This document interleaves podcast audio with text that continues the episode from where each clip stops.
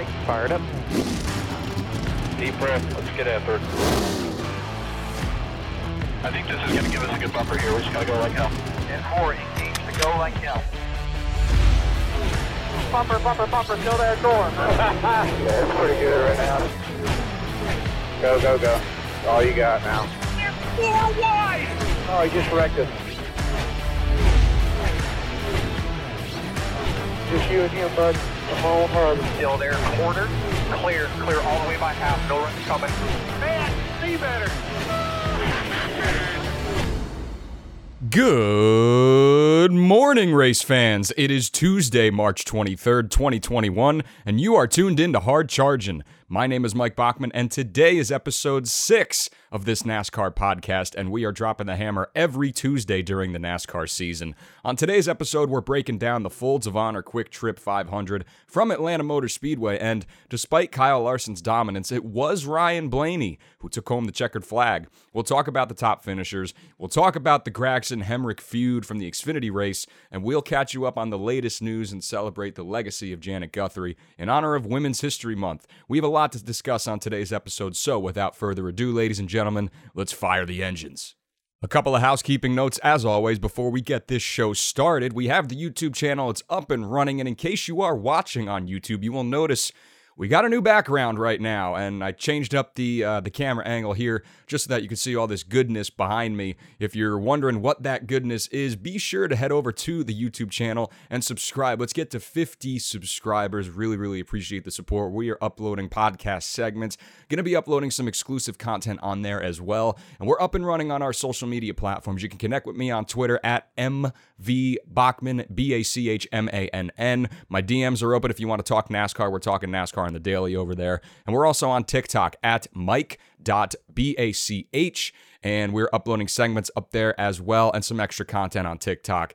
And of course, we are here every Tuesday doing the podcast during the 2021 NASCAR season. Let's get this show started because we had the race from Atlanta Motor Speedway this past weekend. And I think I'm going to start with going over the top finishers because this race wasn't necessarily terribly eventful. As we know, Atlanta, one of the more grittier surfaces on the NASCAR schedule. So let's start with the top finishers for today's episode because, for the most part, positions one through five were typically the same. And then from about six to about 12th, 13th, 14th, we had a mixed bag. And we'll talk about that mixed bag and some of the surprise drivers that we continue to see uh, perform well on these mile and a halfs. But I want to start with Ryan Blaney because Ryan Blaney ultimately getting the win here at Atlanta. And Ryan Blaney has sort of uh, written this narrative in his own career where we're so used to Ryan Blaney winning one race a year, whether that's you know a race that doesn't necessarily or a race that Ryan Blaney didn't necessarily uh, deserve to win, and then we also see Ryan Blaney have much problem uh, with closing out races and this team closing out races. So Ryan Blaney now, you know, this is another race, and I look back at the Charlotte Roval back a few years ago, where he was in the right place at the right time after Martin Truex Jr. and Jimmie Johnson in the final chicane got in a little scrap. And then I look at the past couple Talladega races. You know, Ryan Blaney just squeaking out those wins by just a couple of inches. So, Ryan Blaney driving for Team Penske, you know, very, very talented young driver. This is the earliest in his career that he's won a race in race six. Last year, race 13 in Talladega was the earliest, but uh, now with this number here. So setting him up for success here to make some more progress and to possibly capture some more wins because this team definitely has to. But Blaney was fast all day, ran top three basically all day, and was in the right place at the right time. But the big story here, of course, is Kyle Larson. Kyle Larson dominated this race at Atlanta basically from the start, uh, led over 250 laps at that point, swept both stages. Uh, but Kyle Larson failing to get the win, believe it's the fifth time in his career where he swept both stages of a race but failed to win the race. And I mean, this thing came down to the last 10 laps. You know, Kyle Larson trying to get through some lap traffic. Ryan Blaney was hard charging uh, right there in second place. But Kyle Larson, you know, for the for most of this race, he was really the only car that can hook the bottom as good as anybody, getting those left those left side tires on the bottom and really making that car stick but it just seemed to fall off there at the end. Something didn't seem right. Uh, whether it was going through lap traffic, obviously a lot of people point to the whole incident, uh, whether it wasn't even an incident, but you know the whole situation with Joey Logano, Joey Logano being uh, a lapped car, sort of helping his teammate Blaney out in a way, possibly breaking Kyle Larson's momentum, breaking his line, uh, allowing Ryan Blaney to go back. But you can't put that fault on Logano because Kyle Larson's car just fell off. I mean, this guy at a point in this race had over a 10 second lead to second place. I mean, it was a blowout. So the fact that Ryan Blaney was able to overtake uh, Kyle Larson was really, really impressive. And Kyle Larson, man, this one definitely has to sting for that team, but still extremely dominant on these mile and a halfs. This team has to be encouraged with the speed that they have with Hendrick Motorsports across the board because Alex Bowman getting his season high finish of this of the season so far with a third place. A uh, very, very good run for that 48 team. Hopefully they can get some momentum going forward. And then Denny Hamlin, Kyle Busch, uh, basically you know, Kyle Busch had to overcome from a from a pit road penalty, so he was able to salvage a top five. So good to see them. And now let's talk about some of these mixed bag drivers here from from around sixth to twelfth. We have Austin Dillon. Austin Dillon, man, uh, has really proven to be uh, quite the wheelman at these mile and a halfs with this package. So a top ten for that team. Uh, really, really nice to see. And also got to talk about Chris Buescher and Roush Fenway Racing because it wasn't even just Chris Buescher. Uh, Ryan Newman had a very, very nice run as well. But we saw this speed from Chris Buescher at Homestead, Miami a few weeks ago where he won stage one. The finish doesn't show it, uh, but Chris Buescher had a lot of speed. And again, same narrative here at Atlanta. This team was running borderline top 10 all day. Uh, able to able to hang with some of these big boys. Ryan Newman was there as well, getting a solid top 15 finish. Uh, but Chris Buescher's been a story this year, been a been a big surprise. Uh, but with Jimmy Fennig overseeing the entire operations there over there at Roush Fenway Racing, overseeing their super speedway program, we talked about this. Uh, it's no surprise to see Roush Fenway Raceway. Mount Roush Fenway Racing make these improvements uh, so quickly. So we'll see if it continues to carry over, uh, but it's definitely something that we're going to have to watch because they are making some consistent moves over there at Roush Fenway Racing. Also, want to talk about a guy, Matt Benedetto. He put together a pretty good run, uh, was able to accumulate some valuable stage points, which is what this team needs, obviously, in this big hole. Uh, and especially with all of the su- surprise winners and with six different winners in six different races, we're already a sixth uh, sixth way through the season with 30 races left. So the narrative continues with these different winners. So these uh, points are so valuable for these guys, especially like Matt DiBenedetto. Uh, so great to see him run up front as well. And got to talk about Ricky Stenhouse Jr. again, hovering around the top 10 basically all day. Was able to come away with a 12th place finish. JTG Doherty Racing using Hendrick Power. No surprise to see JTD Doherty or JTG Doherty Racing uh, up there battling for a top 10. You know, it's the same narrative every single week at these mile and a halfs, and it's no surprise to see these guys uh, up there. And I want to shout out Daniel Suarez as well with Team Trackhouse. They uh, put themselves in a great position and were running top 10 for most of the day and you know wasn't able to really put together the finish for it but daniel suarez this team's got to be encouraged with the runs that they've had especially here at atlanta. And them too they use rcr power. Austin dillon had a great run at atlanta here and has shown speed on these mile and a halfs uh, both last year and early this year. So can trackhouse sort of use some of that momentum uh, to go forward? Because obviously the story is always going to be 2311 Racing and Michael Jordan, Denny Hamlin, but got to give some love to Team Trackhouse and what they've been able to put together here because, you know, all the eyes were on uh, 2311 Racing.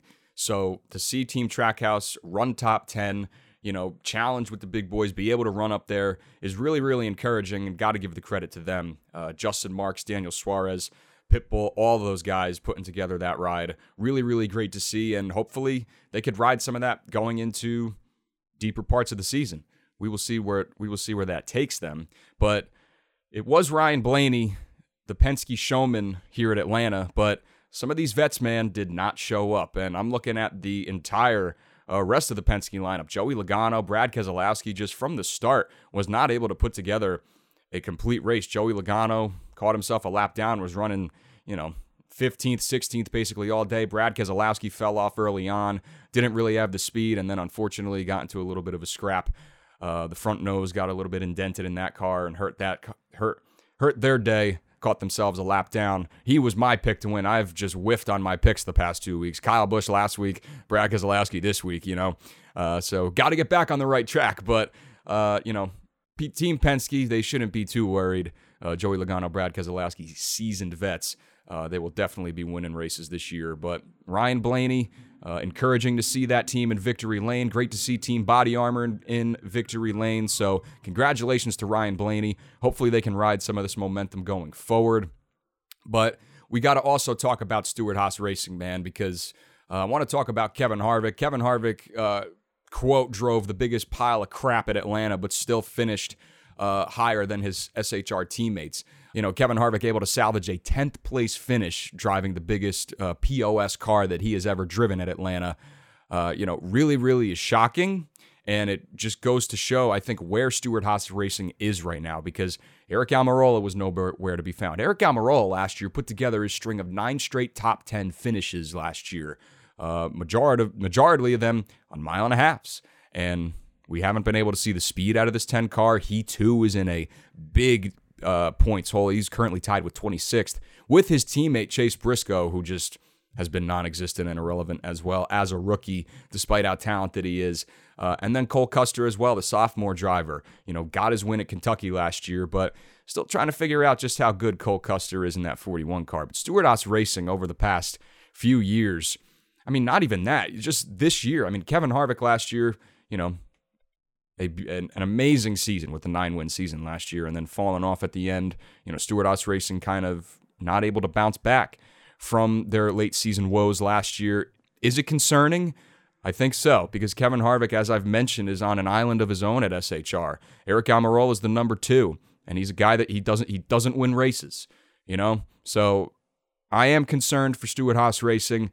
I'm not really sure where they're going to go from here, but it is concerning, especially with uh, the talent and the speed that Hendrick Motorsports has brought, and especially with some of these mid-tier teams. You got Roush Fenway Racing putting together consistent top 10 runs at these mile and a halfs. Austin Dillon putting together consistent top 10 runs on these mile and a half. So you got these mid-tier teams that are really making some noise, and SHR is nowhere to be found here in 2021. So I am concerned, and I think we should be going forward. But those are some of your top finishers from Atlanta Motor Speedway, and like I said, this race was not terribly eventful. You know, for the most part, it was a it was mostly run under green flag conditions. Uh, we did have a couple cautions that did play into a little bit of the strategy game, obviously, with how abrasive this surface is and how much it eats tires. Uh, you know, we were going to see the heavy tire fall off, and that could have, you know, played into played into some strategy. Uh, but there really was none. It was a Kyle Larson dominant race. And, you know, it was shocking to see him lose this race, man. It really, really was with how dominant this car was all freaking day. And then, you know, last 10 laps, and Ryan Blaney's able to overtake him. But uh, we, you know, Atlanta's a really, really good track. It really is. Uh, you know, people look at the surface and, you know, there's going to be a time where we're going to have to repave this track. Hasn't been repaved since 1996. Uh, so it's going to lose its identity. You know, the, the racing surface is Atlanta Motor Speedway's identity. So there are talks, there have been talks of possibly renovating this track. Uh, you know, could they possibly do something like Auto Club Speedway is doing, converting that track into a short track? You know, possibly. But I do think that Atlanta Motor Speedway getting repaved does lose its identity. It's going to have to at some point because, you know, that track surface is just going to get way too worn out. And it's going to be impossible to drive. Uh, but for now, you know, I still am a fan of Atlanta Motor Speedway. I really, really am. So hopefully, you know, we're able to see uh, a little bit more of a better race in the summer.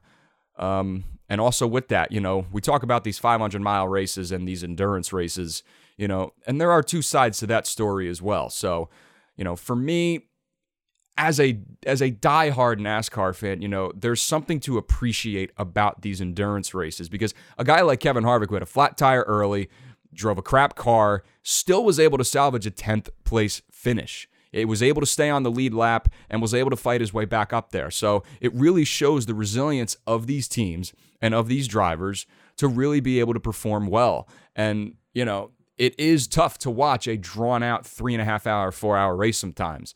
But from an appreciation standpoint and just from a team perspective, it really is cool seeing how these teams can work their cars and use that information to make their car better throughout this race and throughout these races. So, should the Coca Cola 600 be the only race that is above 500 miles that's on a mile and a half? you know, being that it is a crown jewel, it definitely would add more emphasis to that and add, I think, more importance to that. The race at Atlanta over the summer is going to be a 400 miler. So that'll definitely be a little bit of a breath of fresh air for a lot of fans, uh, especially after this race was a little bit, little bit of a snooze fest. Uh, so you know that debate is still going to be talked about, but for me, you know, I value how these teams can work on these cars because that's all about the sport. That's a large part of this game, right? All, all about how teams can strategize to make their car better throughout the race. So that for me, you know, I still like to see these 500 mile races despite the nature of them and how they could be, but I do value how these teams work. And it's something to be appreciated, and it's something that should not go unnoticed uh, for sure. So we'll continue to talk about it.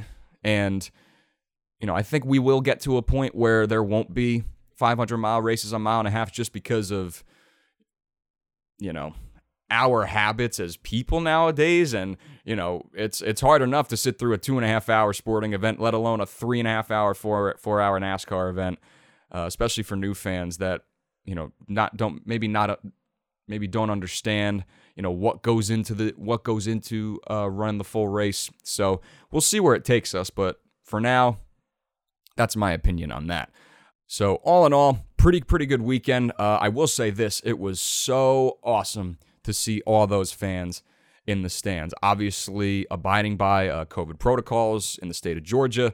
Uh, but one thing in particular, it was so awesome seeing the amount of families at the track and all of the youngsters that were there. Really, really awesome to see all the families out there bringing their kids, uh, showing the love for the sport of NASCAR and getting them hooked early. You know, we've seen NASCAR try and target this new generation, this new demographic, especially of young kids uh, and the younger generation, especially on social media. We see that it is completely evident. So it really, really is great to see these families, these parents bring their young kids to these races.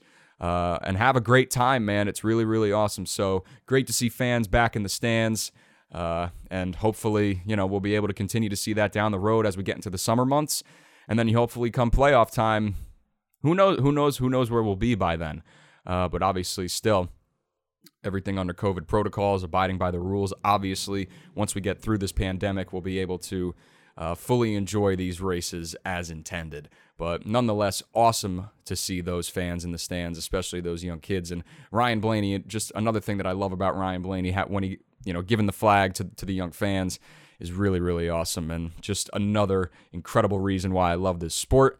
Uh, so, all in all, pretty, pretty good weekend. Um, from Atlanta. And I have to congratulate this week's winner of the Hard Charging Award. It goes to Daniel Suarez, who passed the most cars at Atlanta this past weekend 115 green flag passes for that 99 car and Team Trackhouse. So, congratulations to Daniel Suarez for becoming the sixth winner of the Hard Charging Award.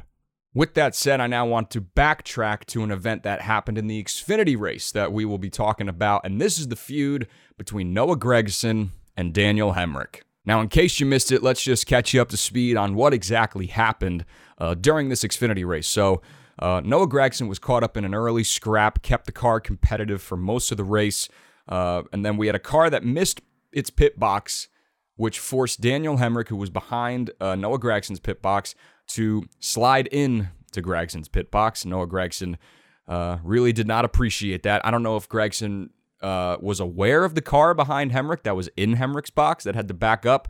Uh, so it was basically just a chain reaction uh, of cars just missing their pit boxes. So after that, Hemric, Hemric backs into his pit box.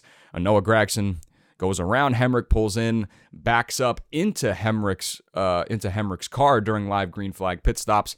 And Daniel Hemric did not appreciate that either. And after the race, Hemric and Gragson throw haymakers, man.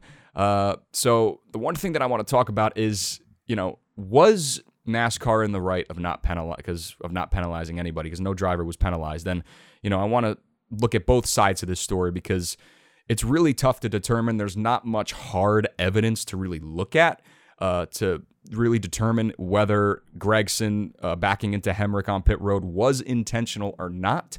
Gragson's bumper did make contact with the front end of Daniel Hemric's car, but uh, the tires on on Gragson's car still remained in his pit box, and that's the one caveat. You know, typically when NASCAR looks at these situations, pitting outside of your pit box, your tires are outside of your pit box. If your bu- if your back bumper's out there, uh, typically no fault. Um, it did cut it close, but with all things considered, Gragson's tires were still located inside of his pit box.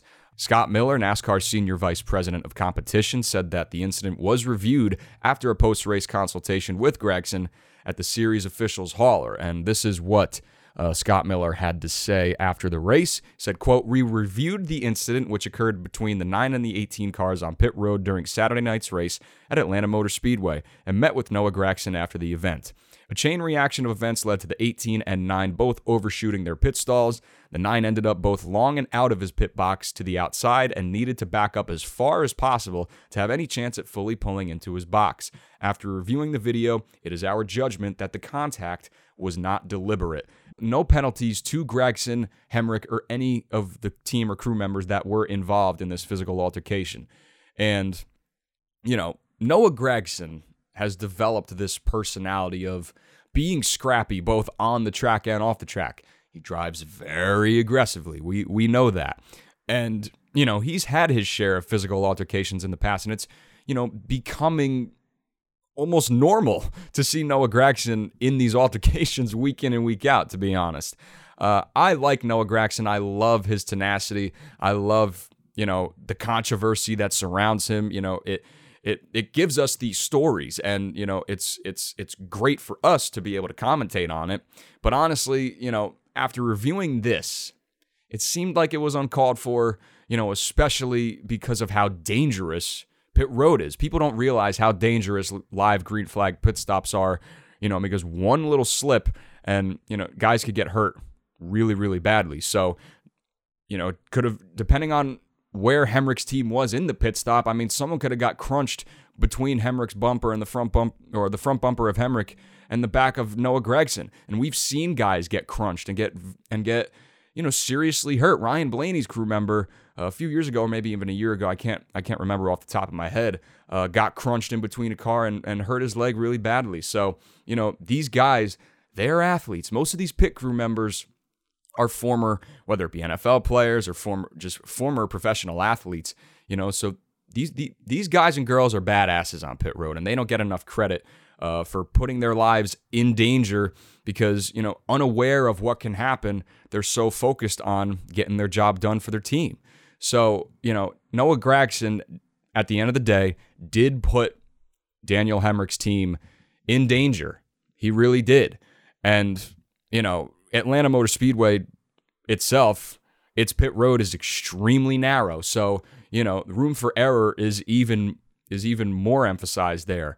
Uh, just how calculated and just how uh, how perfect these pit stops need to be. So, you know, with all that in consideration, it'll be interesting to see where these two drivers go from there. Uh, we did see a couple birds being flipped from Gragson. I'm not sure if Hemric was able to was able to get one out there himself, uh, but that definitely could show definitely you know shows some intention, and that's as hard of evidence as we have as far as the intention to back into Hemric there. Um, but you know, it's just very difficult to determine. But just being that it is Noah Gragson, you know, that controversy that surrounds him, uh, people will be quick to judge, you know, just exactly what happened. But I think right here, you know, this situation definitely was uncalled for. I don't think NASCAR should penalize drivers for fighting. I think fighting on pit road is awesome. You can disagree with me with that if you want, but that's my hot take. i I mean, look, the excitement that we get, I mean, obviously, drivers, you know, putting themselves in harm's way and beating up on each other is probably not what we want. But come on, a nice little scrap, a nice little fight on pit road come on, that gets the fans going. That gets the adrenaline pumping. I mean, that's that we like to see it. There's no denying it. You know, you, if if if someone gives you the option to see a fight on pit road or not, you're gonna want to see the fight on pit road. I mean, it's just it's just what makes the sport more exciting. And you know, we're able to see the personality of these drivers now because we talk about all these young drivers and how much they're like dry toast. And so Noah Gragson being this, you know, outgoing personality and this passionate personality, it's good for NASCAR. But at some point, we need to pump the brakes on it And this is one of those situations where it's just putting the crew members in danger on pit road during the green flag pit stops. I just thought was uncalled for. But again, it's difficult to determine just with the lack of hard evidence that we have whether it was intentional or not. Uh, so the debate will continue to be uh, will continue to be talked about, and like I said, we'll see where these two drivers go from there uh, in the weeks to come. And now I have to talk about Bristol Dirt. The time has come, ladies and gentlemen. We're going dirt track racing at Bristol this unco- uh, this upcoming weekend, and I'm just going to be straight about this. I really haven't talked about Bristol Dirt. I've been kind of saving it for today's episode. Uh, you know, the week before the the week before the race, and I'm just going to tell you straight as to how I feel about this. I personally think it's a terrible idea. I really think it is a terrible idea. Because number one, NASCAR is compromising a date at the best track on the schedule by just throwing dirt on it. If NASCAR wanted to run a dirt race, there are so many historic dirt tracks out there that could massively benefit from a NASCAR sanctioned event. We had the Camping World Truck Series race, race at race at Eldora uh, over the past few years. Eldora now going to the Superstar Racing Experience. Isn't it ironic that NASCAR's not racing there in 2021? This is another debate that I've been really thinking about that maybe I'll talk about next week uh, on the show. Is this whole idea of NASCAR possibly being threatened by the Superstar Racing Experience? So. Maybe maybe I'll, maybe I'll make a vid. Maybe I'll, you know what I'll do. I'll make a video on that on the YouTube channel later this week, uh, discussing that because I really think that there's some correlation with that. Um, but uh, not to go on a tangent, you know, why they had to throw dirt on Bristol is beside me because Bristol is, if you ask a lot of people in the NASCAR community what their favorite tracks is, it's usually Martinsville, Bristol, or one of the super speedways or one of the road courses, right? Uh, so Bristol being one of my favorite tracks, you know, throwing dirt on it, compromising a date, just seems wrong. And honestly, it just seems desperate because number two, I understand that NASCAR wants to shake up the schedule. We've been call- fans have been calling for NASCAR to shake up the schedule, and they did this year. But this move just seems to be a little desperate. You know, I hear people saying that we just need another spectacle on the NASCAR Cup Series schedule and in the NASCAR in the NAS on the NASCAR schedule, and it's like NASCAR took away a spectacle for this year's schedule. They took away the Brickyard 400 from Indianapolis Motor Speedway, the traditional motor speedway. Don't tell me that the race is a snooze fest because you know what? You're right. More times than not, it is. But at the end of the day, it's a crown jewel in the history surrounding Indianapolis Motor Speedway and what it means to kiss the bricks and just tampering with that tradition. And now you're going to say that NASCAR needs another spectacle, but you removed a spectacle. I mean, give me a break. That does not make sense to me. And number three, I think this is a perfect example of prioritizing ratings over the on track product. I sound like a broken record. You know, that's the one. That's my big knock on NASCAR over the past few years is that they're. I think they're prioritizing entertainment over the actual product. Nobody knows what's going to happen this weekend. Nobody, not even the drivers. You know, we'll get a hint of it during the qualifiers and obviously during the trucks and Xfinity races. Uh, but for the Cup Series qualifiers, especially and in practice, it's great that they're having practice this weekend uh, for these guys. But, you know, nobody knows what's going to happen. They're just kind of going into it. Uh, and I th- if this race flops, I really think it's going to be an embarrassment because not every driver grows up racing on dirt. You know, we all expect Kyle Larson, Christopher Bell, even Chase Briscoe, you know, to be the big dogs this weekend because they race on dirt all the time and they're so used to, you know, the nature of that of of that track surface. You know, and the other thing as well, dirt races are not 250 laps, man. So how's the surface going to hold up with all of these events happening over the weekend?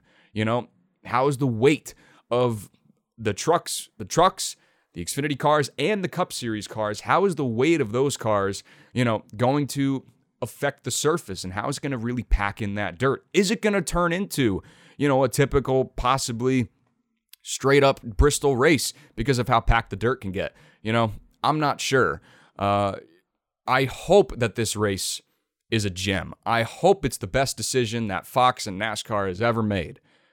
I I I I pray that this race uh, lives up to expectations. I don't know what those expectations are because I don't have any.